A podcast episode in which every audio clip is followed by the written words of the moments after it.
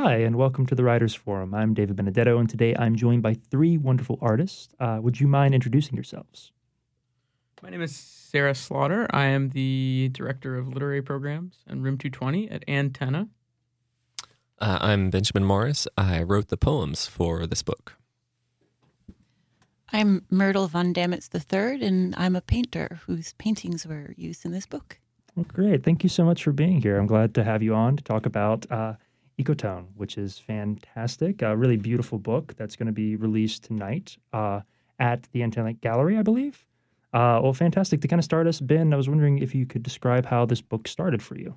Sure, I'd love to. Um, the main origin came from a really wonderful period I got to spend down in residence at the studio in the woods on the lower coast of Algiers. Uh, about six years ago, they brought me in to do um, a residency where the hospitality was extraordinary. I only had the idea for this book, um, but they said, come on in and give it a shot. And so, six weeks of immersion uh, in the woods led to about 25 or 30 poems, led to the, the complete first draft of the manuscript, and it is inspired by the coastal landscape of Louisiana uh, and the endangered hardwood forests, which uh, receive a little bit less attention than the coastal wetlands that we tend to see. You know, swamp uh, swamp forests, uh, cypress tupelo, that sort of thing. So, uh, this book became a uh, story about a region that had been transformed by disaster and a group of individuals seeking to understand the truth of that particular disaster and the consequences that befall them as they do. So um, it was a great pleasure to spend some time down there and come away with the first draft. Over the next several years, I continued to revise it and edit the manuscript. And uh, just this past year uh, was very grateful to receive uh, news from Antenna that they were interested in working with it in some way. And I'm sure Sarah can probably talk about the series uh, in general, but this book came as a result of um, that initiative. Oh, fantastic. Well, Sarah, could you tell us a little bit about that series and what your expectations are for it and how, how things are going with it?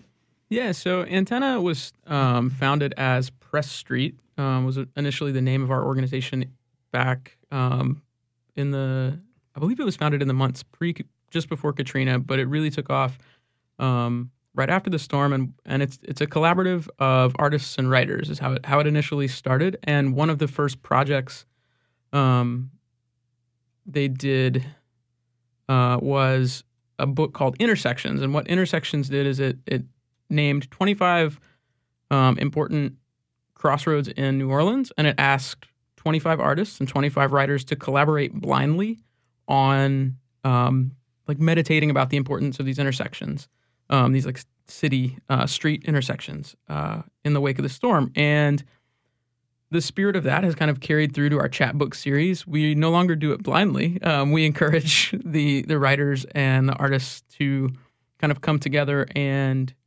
um, submit to our open call and give us a proposal. But but we're really interested in um, the kind of wonderful things that can happen when um, art and writing come together on the page. And and I think I would argue that that our chapbooks feature much more art than a conventional chapbook might. Like we we put a big emphasis on um, letting the art kind of resonate with the writing and letting the two inform one another rather than privileging one over the other. And I think that's a, a really beautiful aspect of the series. Um, we've got about 20 books at this point, and we publish.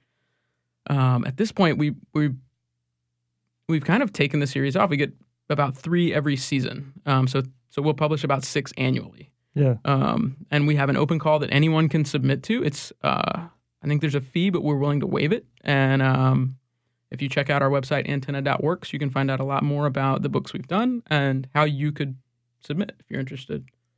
Well, fantastic. No, that's great. And I, I love that idea of letting the art steep with the writing and how antenna as kind of like these inter- intersections of you know as you mentioned your initial project right there but the intersections of all these things coming together in the art world uh, throughout the organization. I think that that's really lovely. And and myrtle I, would love to hear about how in this particular book how you got involved and what you kind of wanted to bring to the fold of, of ben's writing. I well benjamin wrote to me right when i got my uh, cdl and my an over the road trucking job so I didn't actually have time to think very much about it. Yeah. but he sent me samples of his poems, and I thought, yeah, that that is a good fit. I really like what he's what he's doing. Uh, so I said yes, and uh, it was more personal to him. Like I, I said, you you should be able to choose which work fits best with with your writing. So he did that beautifully without much assistance from me, um, because I was driving a truck across the country yeah. and didn't have access to internet very often, and was usually too tired to email. Um, so it it it I'm amazed at how this worked out, frankly. Um, but I'm thrilled. Yeah. Yeah. I can see that. The constraints right there, working with it. I, I like uh-huh. it. Um, for people that have, have never seen your art before, how, how would you describe it and kind of your your aesthetic? I it, well, a, a, lot of it's landscape painting. Uh, it's a little surreal. There there is figurative, uh, or there are figurative elements in there. Um, more like uh, underwater dreamscapes could be a description, uh, or uh, just sort of flashes of what you might see um, in your mind's eye, in your memory about life in New Orleans. It's not realistic in any way. Yeah. But yeah. No, I, I, love that. I think that that's, that's great, and it really lends itself to a lot of these poems here. And uh, I was mm-hmm. wondering, Ben, if you could read a selection for us. I'd, I'd love to. I mean, the the one thing that that I want very much, um, you know, our listeners today to uh, to know about Myrtle's work is just how lush it is. You know, I've had so many folks come up having seen the book and just comment on the richness of the textures and the coloration and the, uh, just the way that each painting is so filled with life and energy and just has this kind of dimension of, of saturation to it, which um, is really arresting. You know, it, it really kind of brings you into each canvas. One of the things that I love about Myrtle's work is that the, the paintings suggest narratives and they hint at narratives. They give you fragments of narratives but they never tell a, a, a story that that is um, uh, fully understandable, and, and they shouldn't. They they leave you wondering. They leave you guessing, and the the use of the figures has this kind of wonderful allegorical impact where you you know that something is happening. You can't quite figure out what, but the world itself is so richly drawn that you can spend hours just imagining what is actually taking place in this scene that she has depicted, whether it's a group of birds having dinner around a table or whether it is uh, figures walking down a promenade at night. There's just something that you you think might be the case, but you'll never know for sure, and that's a really pleasing feeling. Yeah, I think. Great. That's a wordsmith. well, it's it's what it's. I'm, I'm, not the only one who thinks this. I'll put it that way. So, um, well, I'll read one very short poem. It's the first poem in the book, and this is called Entry. We entered at the ditch line. Quieter there, save for the distant cry of the poorly fed, the loose encampments of refugees strewn across the hills, mostly out of sight. One strayed our way as we fought to garland ourselves in sacks. Better to be camouflaged, let the water of suspicion roll off our backs. What were we doing? Would we attack, or were we even armed? Lest anyone raise an alarm. She was begging for any food that we had. Naive, maybe, but we took pity. Five years old, if a day, and so we knelt and gave her what we could spare. She would live a little longer, at least, we hoped. We scaled the fence, recoiled our rope. Thank you so much for sharing. Um, Sarah, uh, as far as the event tonight, what can people expect and what other events do you have coming up in the fall? Yeah, so the event um, starts at 7 o'clock at Antenna Gallery, which is 3718 St. Claude Avenue um, in the Bywater. And um, we will have desserts from Shake Sugaree. We will have beverages available. um, and Andy Young will kick off the reading by um, with a poem that reflects on a, another painting of Myrtle's. And then Ben will read, and Myrtle might say a few sentences if we're lucky. We'll have uh, we'll have some of her work kind of um, shown presentation style behind the behind the readings. Um, and the books will be for sale, which I think is the most important thing. We're we're really celebrating um, the launch of this this beautiful work. Um, in terms of other programming, uh, on October 4th, we'll be celebrating another book from this chapbook series called The Spirit of the Staircase. It's by uh, Tiana Nobile was the poet, and Bridget Conroy was the artist who worked on that one. And um,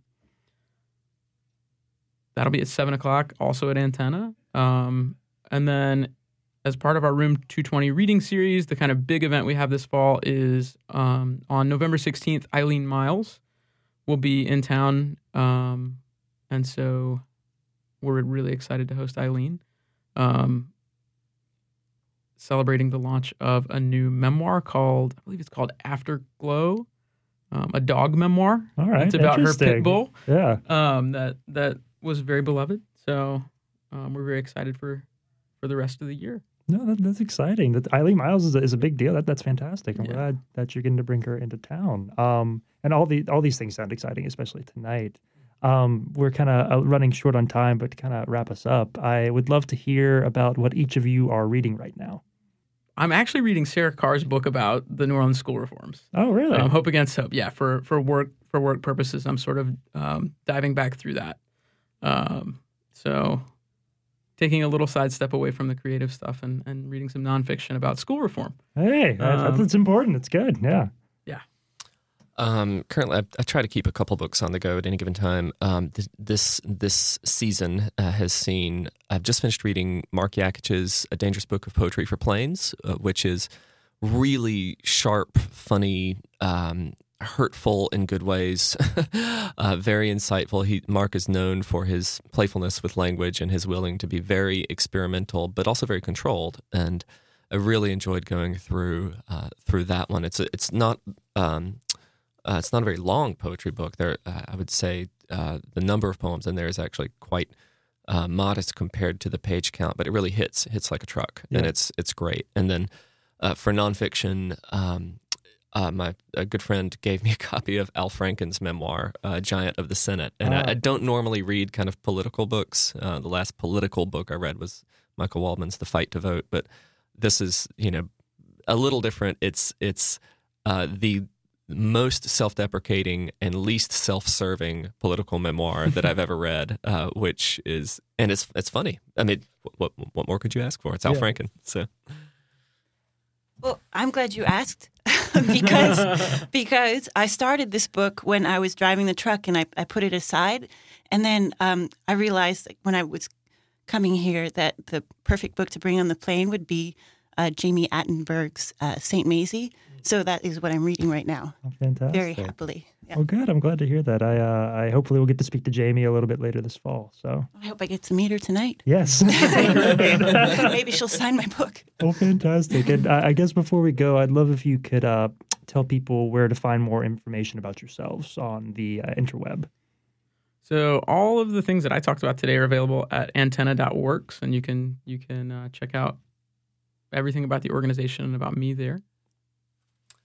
Um, I do have a website, which is just my full name, benjaminallenmorris.com. Uh. I put most most stuff up there. We've had a Facebook thing for this event tonight, which folks can go and see some delicious photographs of delicious uh, pastries from Shake Sugaree. Uh, that's really the main thing to look at. But yeah, uh, my website kind of has most of the stuff, and um, you know, it's uh, I try to keep it fairly well frequent or current.